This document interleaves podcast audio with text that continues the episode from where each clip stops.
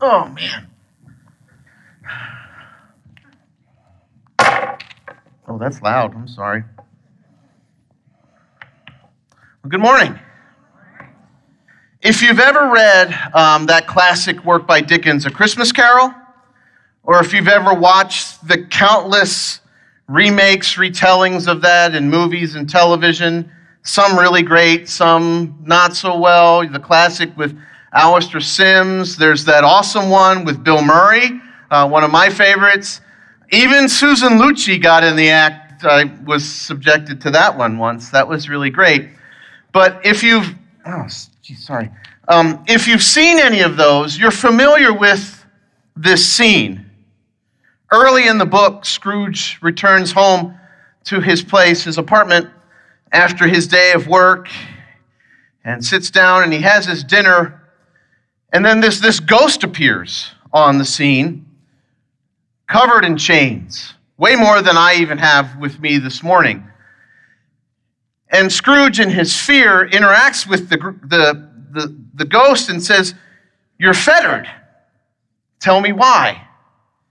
And the ghost says, I wear the chains that I forged in life. I made it link by link and yard by yard. I girded it of my own free will, and of my own free will, I wore it. And now Marley, his former business partner, now a ghost, is, is strapped with these chains for all eternity, wandering the universe, dragging along the chains that he built and put together in his life by the way he lived his life and he offers Scrooge one chance, one night, to undo some things so that he can avoid that same type of life. Now, thankfully, I don't have any chains of my own. So I had to borrow, these are Mike Sutton. Oh, I promised I wouldn't say. These are Mike Sutton's chains because I don't have any chains of my own. These are Mike's chains are 10 and a half pounds. I, I weighed them this morning. And if you wonder why he's so big and strong, it's because he carries these with him everywhere he goes. All right, that's not true, but there's a couple things about that that aren't true. Mike does not carry those everywhere he goes. And for me to tell you this morning that I have no chains would be a huge lie.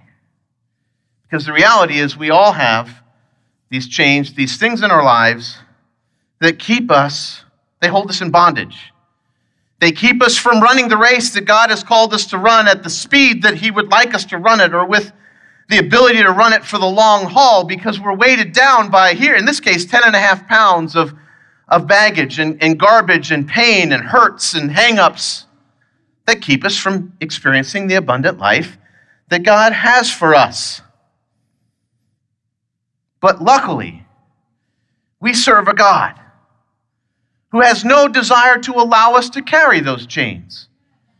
He doesn't want us to carry them in eternity, and He doesn't even want us to carry them here on this earth. And so He creates a way for us to break the chains.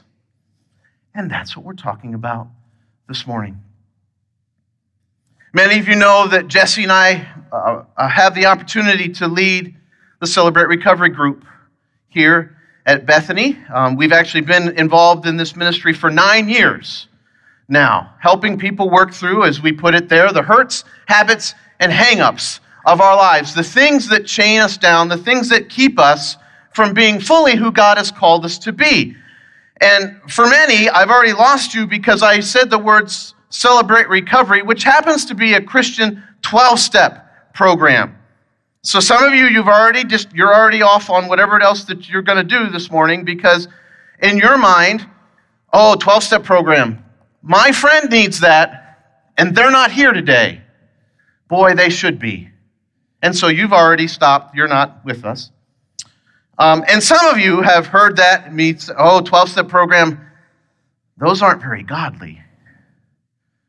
There's a stigma often that comes with 12 step and, and recovery, but I want to assure you today that Celebrate Recovery is actually based on the Bible.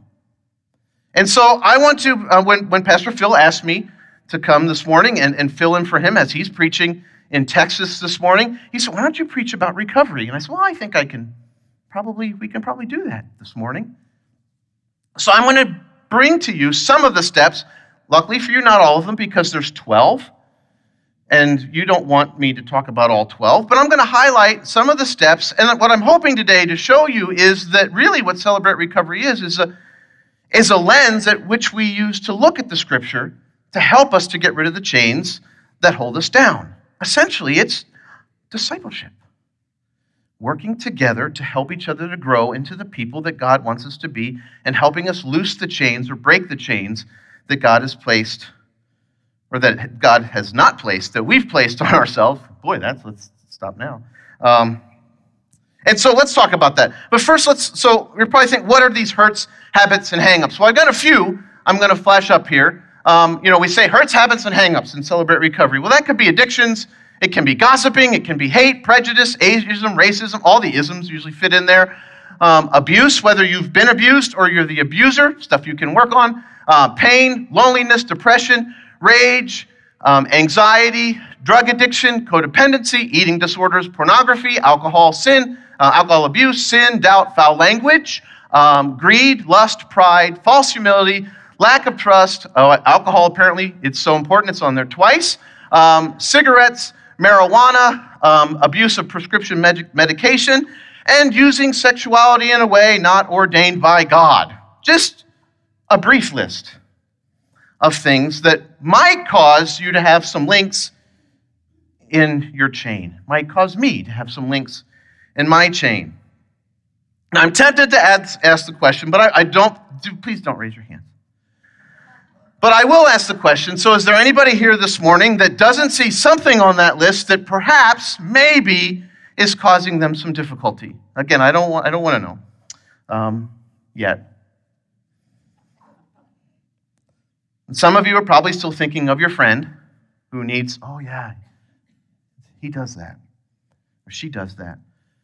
But I'm going to ask you to take a moment this morning and just ask yourself and ask God is there something either on that list or something that I missed this morning that God would say, let's, let's work on this? Let's try to lift that burden off of us today.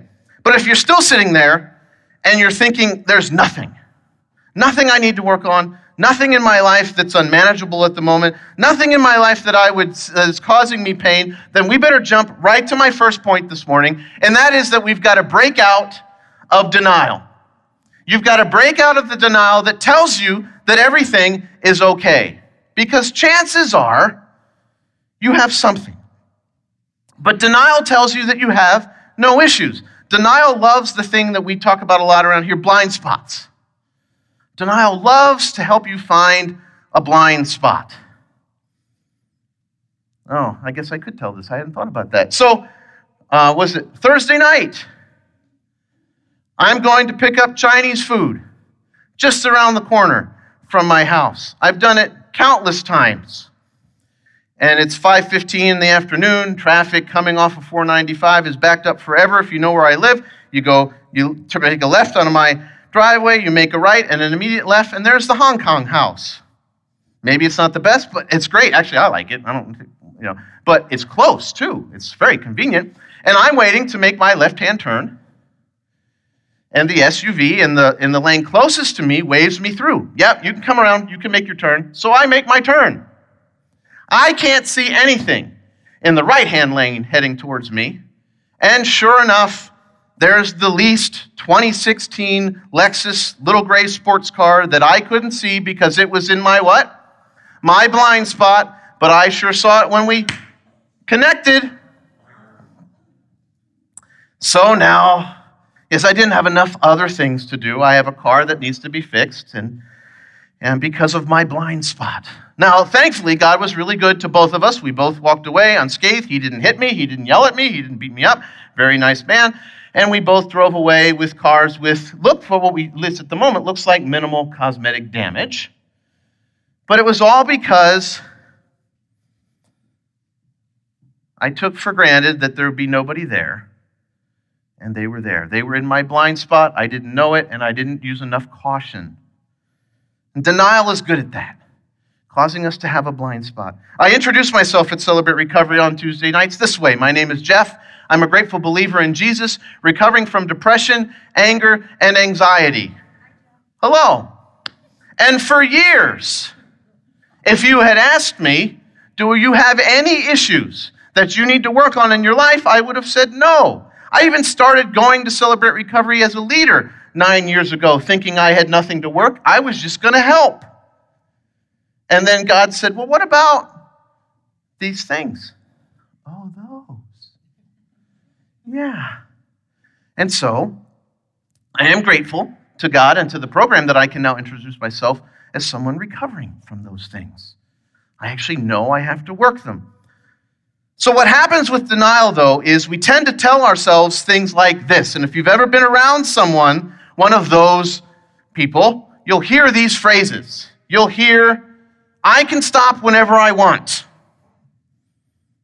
Whether it's drinking or watching um, pornography or, or gossiping or really any behavior that I use that's negative, I can stop it whenever I want to. Bad puns, I can stop telling bad puns anytime I want. I can stop instantly.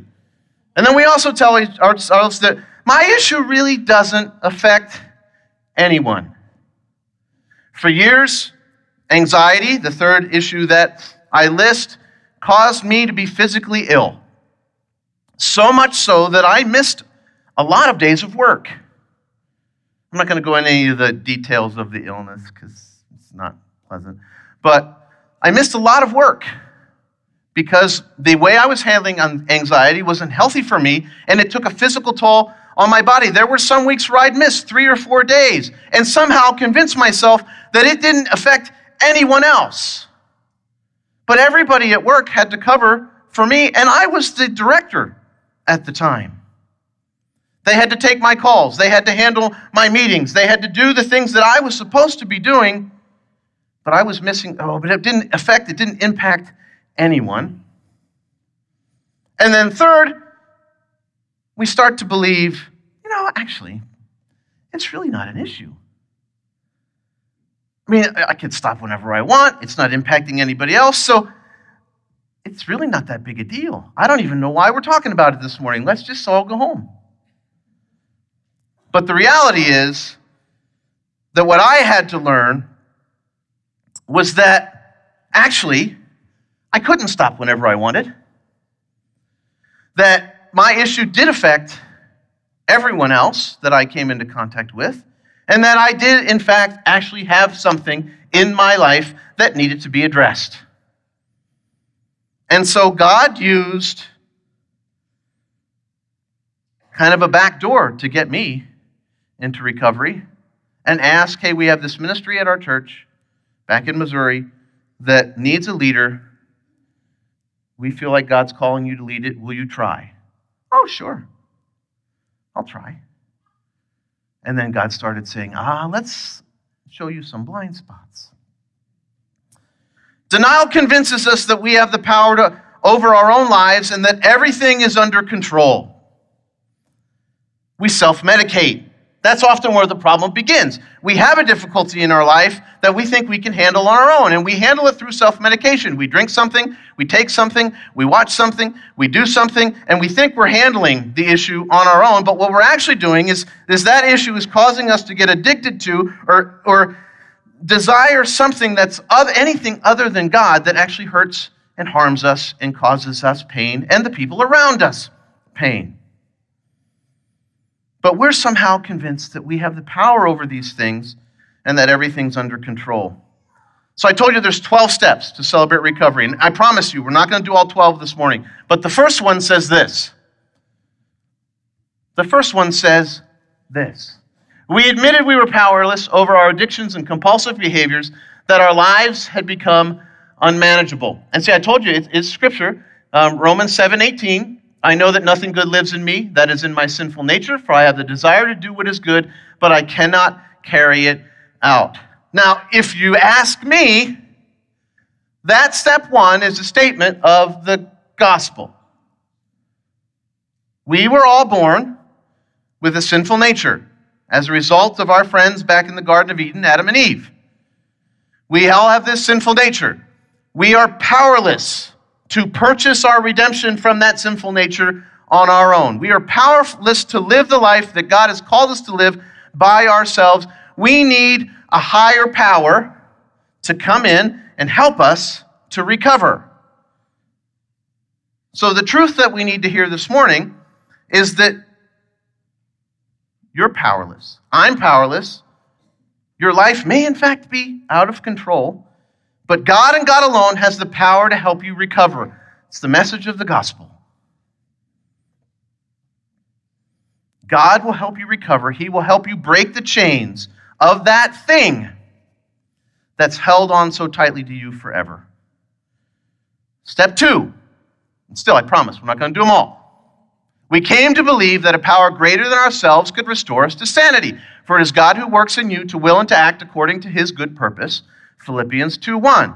Again, the gospel. One of the things that makes Celebrate Recovery different from some of the other 12 step programs that you'll go into is that when we talk about a power greater than ourselves, we don't leave that open to interpretation. Our higher power on Tuesday night at Celebrate Recovery or whatever night a CR is meeting is the same higher power that we pray to and worship and talk to here on a Sunday morning. His name is Jesus Christ. And so there are some 12 step programs that will let you choose other higher powers but not at Celebrate Recovery. Because we know that there's really only one higher power that can do what we need done for us, and that's Jesus Christ. And so the message is simple yeah, I've sinned. I can't conquer this on my own, but God has the power to redeem my life and help restore it to sanity. So, the first thing we have to do is break out of this denial and finally admit that there is something one thing, two things, 57 things, I don't know. There's something in our life that's unmanageable and that we need to give to God so He can start removing those chains. Then what do we do? We need to break up. See the scene? Break the chains, break out, break up. Try to you know, make it easy. We need to break up. We need to finally break up from the hurts, habits, and hangups that are robbing us from our freedom. Well, how do we do that? Well, first thing is we need to realize that we need to actually decide, commit to break up with these things once and for all. Any of you know that person who keeps dating the same person over and over again? Sometimes it's figuratively, but sometimes it's literally. I know he's bad for me. I'm going to break up with him. But I can't live without him, so I'm going to take him back. But I know I know she's bad for me, so I'm going to break up with her. But I can't live without her, so I'm going to take her back. And we keep doing that over and over and over again. You know, we don't see them for months, and then they show up. Oh, and she's wearing that dress. It's irresistible. Or he's in town on business and he called me. I have to reconnect with him. And we break up and we get back together. And we break up and we get back together. We do that with our stuff too, don't we? We do that with these things that cause the chain. Let's, it wouldn't be a Dr. Jeff sermon if there wasn't some sort of Seinfeld reference. So I've asked my friend Kramer from Seinfeld to illustrate this point for us this morning. So here's the first part of it. I must have been out of my mind. Look at you. Why don't you do something with your life? Sit around here all day. You contribute nothing to society.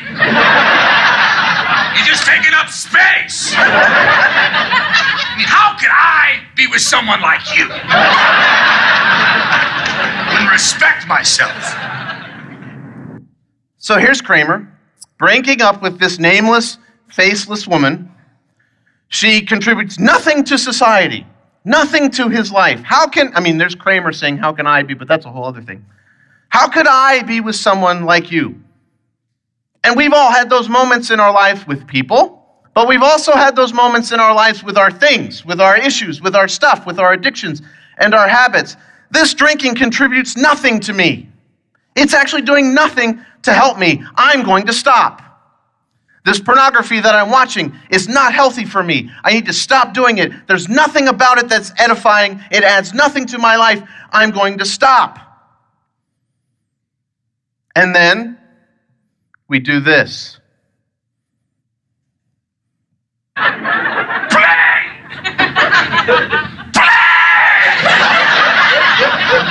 take it all back!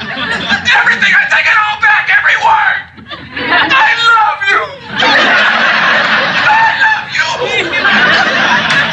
I can't live without you! I'll do anything! Yeah, yeah. I'm done. I'm not going to drink that anymore. I'm not going to smoke that anymore. I'm not going to watch that anymore. I'm not going to spread gossip. I'm not going to lie. I'm not going to do this. I'm not going to do that. It's over. I'm happier without it. Oh, but I want it so bad. I need it back. I want it back. And we keep doing what we call in recovery insanity. The definition of insanity is doing the same thing over and over again, expecting a different result. Guess what, ladies? If you keep dating Kramers, all you're going to get is Kramers. Just saying. You keep dating, if you know the show, you keep dating Elaine's, you're going to keep getting Elaine. My dad um, watches Seinfeld now. He didn't used to, but, and I remember the first time I found out he watched it, he said, Elaine, she's very friendly, isn't she? You keep dating Elaine, that's what you're going to get. Elaine. And you keep drinking or smoking or doing or whatever, those things that you say are bad for you, you're going to keep having the same results in your life brokenness, pain, these chains. And so the only way for something different to happen is you have to do something different. Which brings us to step five in our recovery process, which says we admit it to God, to ourselves, and to another human being the exact nature of our wrongs. James 5:16 says, "Therefore confess your sins to each other and pray for each other so that you may be healed." And somebody's going, "Wait a minute. You want me to tell somebody else about my thing?" No, I don't. God does.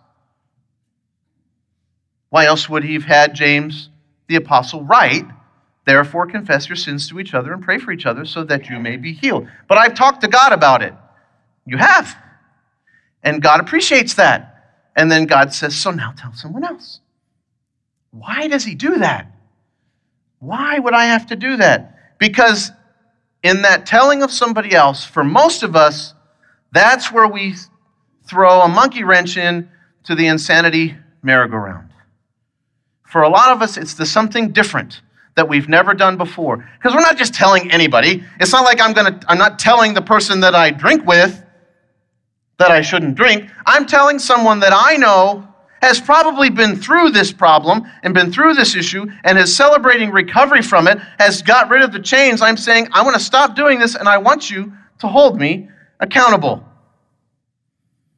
So when we break up and we announce to someone that we trust that this is an issue I'm going to stop doing. First thing we're asking for from them is accountability. I have a group of men in my life from this church who will text me on a regular basis. Sometimes they're texting me to ask me to pray for them or to call them to hold them accountable for something. Sometimes they're texting me because they've seen or they've heard that I'm in the process of doing something I'm not supposed to do or going a direction that's going to lead me back to an old habit, and they contact me and they go, um, What was that about? What's going on? Did you really want to say that? Should you really have done that? You really want to go that direction? Those same people are helping me establish new patterns in my life. So if I used to respond to stress and anxiety by, which is what I did, bottling it up and turning it into a physical illness. Something different that I do now is when I start to experience stress and anxiety in my life, I text or call one of these brothers. And they pray with me. And oddly enough, I'm not sick. I haven't had to take those pills for that stuff since 2012. And the I tried the diet that the doctor said would keep me from being sick. That did nothing. I didn't drink the soda he told me not to drink, which was hard. Don't drink this, don't eat that. I did all of those things and I was still sick. It wasn't until I started realizing maybe I should work this recovery process for this that that went away. And they're there to celebrate those kind of victories with me. I've known men who used to resort to violence, breaking bones, breaking bodies, spent time in prison for that. That's how they used to respond to difficulties in their life. Now, instead, they text someone that they trust and they pray about it, and no one gets hurt. I know women who used to make a tray of brownies and eat all of them at once. And now they text one of the ladies who they trust. And they don't do that anymore. They pray, or maybe they make the brownies and share it with the group, which is wonderful. I love that. Because they celebrate their victories together. I want to introduce you to a group of men this morning who have been working this process of breaking out and breaking up. We have the Tuesday night meeting that we do at Celebrate Recovery, and then we have another meeting that occurs for for men and women that want to actually work the 12 steps that I've alluded to this morning and put those into practice in their life for specific issues. And we have a group of men that just finished that a couple weeks ago. And I'm going to ask them to come up this morning. I would encourage you to clap for them as they come. I would like to ask uh, Scott Drew to come up on the platform this morning. Doug Kramer, if you would join us. Mark Hamill, way in the back. Stephen Bono, John Oliver, and Chad, are you here this morning? One of our guys had to work, so I just wanted to make sure.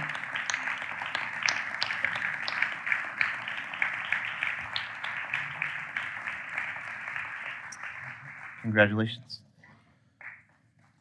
Congratulations. I'll try to give you the right one. Nope, that's not yours. Yeah, you take them all. Got to work on that greed.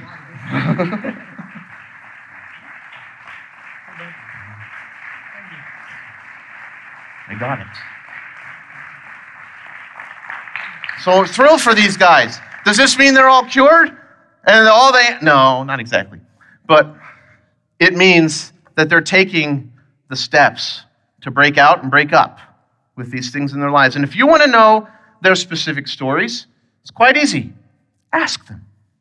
And they'll tell you what they can. And they'll tell you what this program has done. So let's give them one more hand as they head back. I promised them they wouldn't have to say anything.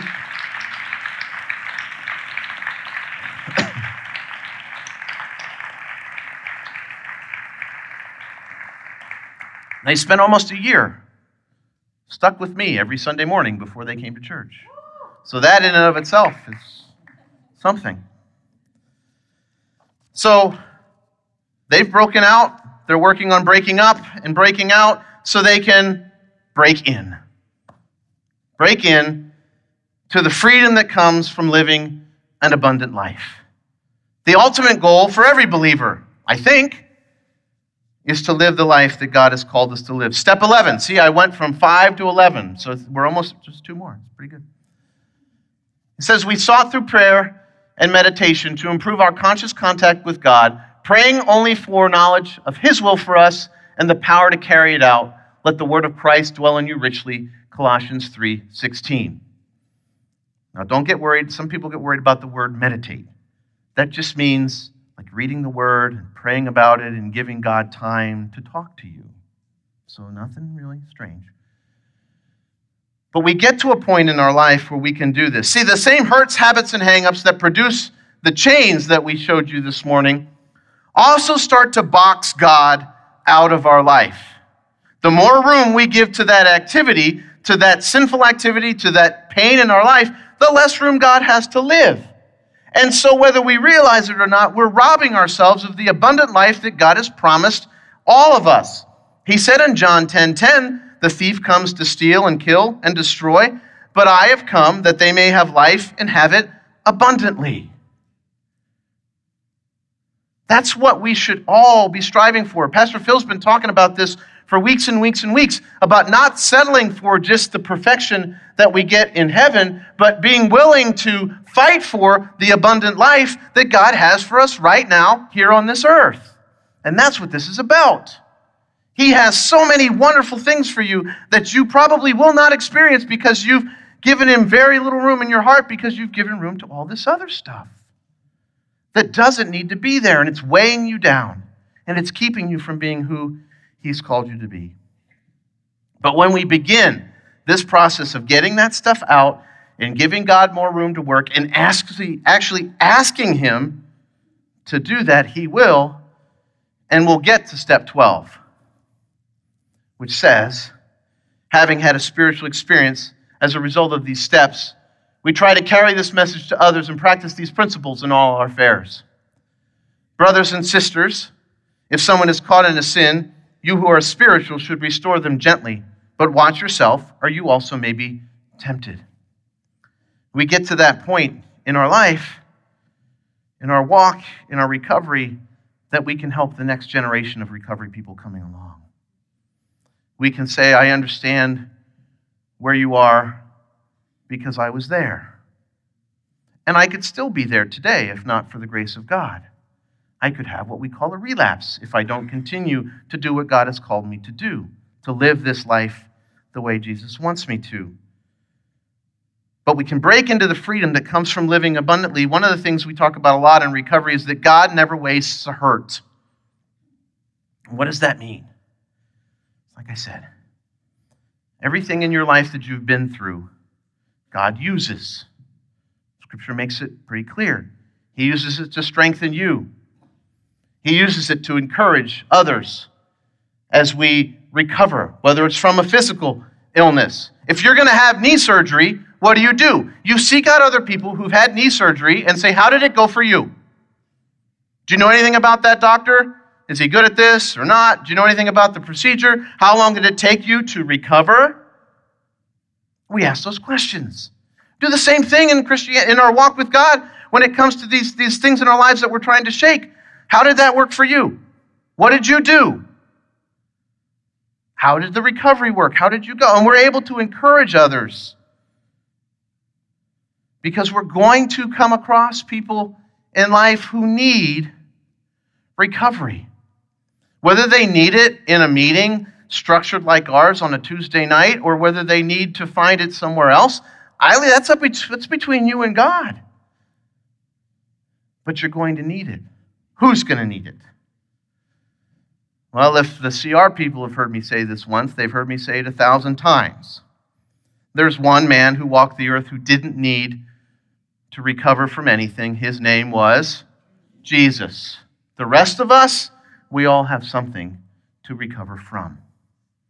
And so we all have the opportunity to recover, and we all have the opportunity to help someone along their walk of recovery. C.S. Lewis, got to quote C.S. Lewis. You start with Dickens and with Lewis. It's pretty good. He says, Hardships are often prepare ordinary people for an extraordinary destiny. When Jesse and I first started Celebrate Recovery, it was a very interesting mix at the church we were at. We had about 75 people coming. And in that group, we had guys living in a homeless shelter who had lost all of their teeth, a lot of their, their mental um, faculties to meth. Then I had guys that were running publishing companies, all in the same room. And I went to the thinking, how can I?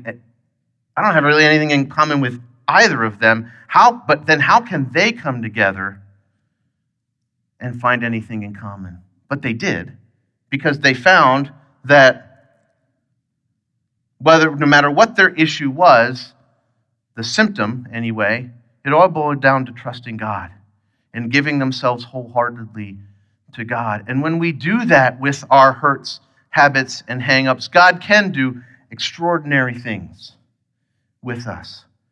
And that's what He wants for us. That's what He wants for this church. That's what He wants for this community.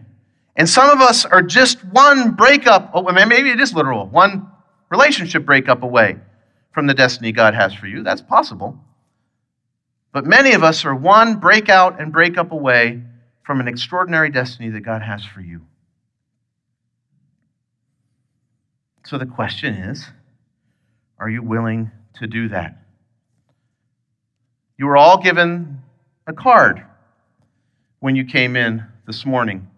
If you don't have one, wave your non card holding hand, and an usher will find you and give you one. Here, Jimmy, you can have mine. Thank you. You were all given a card when you came in this morning. And what I'm asking you to do with that card right now is to take a moment and ask yourself Is there something in my life that I need God to help me break the chain of? It could be anything. It might be one thing, it might be 21 things. I don't know how much time you'll have to write, but what I'm asking you to consider this morning is that there might be something that God wants to help you break out and break up with so you can break into the abundant life He's given you. And what I'd like for you to do this morning is the brave thing, which I think is too hard, is write that thing down on both of those blanks. And then we're going to sing a song together in a moment. I'm going to ask you to come up to the altar with your card, physically tear it in half, break that chain, leave half here at the altar saying, God, this is yours. Take the other half of the card home. Maybe it's to remind you to pray. Maybe it's to, uh, hey, it's a free ticket to come to CR on Tuesday night. Bring it with you to celebrate recovery. But use it as a reminder that this day, God said, I want you to break out and break up with this issue so that I can begin to live in the abundant life that He's called me to live. If you want to bring it with you on Tuesday night to celebrate recovery, we're here every night down at the other end, at the King's Kids end at 6.30. We have dinner. 7 o'clock the program starts. It goes till about 8.30. You're certainly welcome to join us. We would love to have you there. So I'm going to pray with you. I'm going to ask God to direct you. If there's something you need to write down, that you will do it. And that He will give you the boldness to come this morning and leave it at the altar. Don't you don't have, don't put your name on it. And I'm going to collect those afterwards. We're not going to try to, ooh, whose handwriting? Uh, no. What happens here stays here. So let's pray. Father God, we praise you, Lord. We thank you this morning that you are a chain breaking God. We thank you, Lord, that you and you alone have the power to help us recover. Many of us, myself included in this room, have tried countless different ways to break up with and break out of these things in our lives, and Lord, it hasn't worked. We just keep doing the same insanity merry-go-round over and over again. But God, you have something different for us today. And so I pray in the name of Jesus, Lord, that if there is something in that in my life that you still want me to break with, that you show me that today. I know there is. And I pray the same for everyone else, that we can live in the freedom, the abundant life that you've called us to live. In Jesus' name, everyone said, Amen. Amen. So this morning, in closing, I want to teach you one of our Celebrate Recovery songs, if that's okay. If you already know it, I would encourage you to sing along. If you don't know it, I'm going to sing it like 20 times by the just kidding. But as we sing this morning, if God has laid something on your heart that you want to bring to him and break the chain, I would encourage you to come up and do that. You have been listening to the Bethany Community Church podcast. For more information, please visit us online at bccma.org. Thank you, and God bless.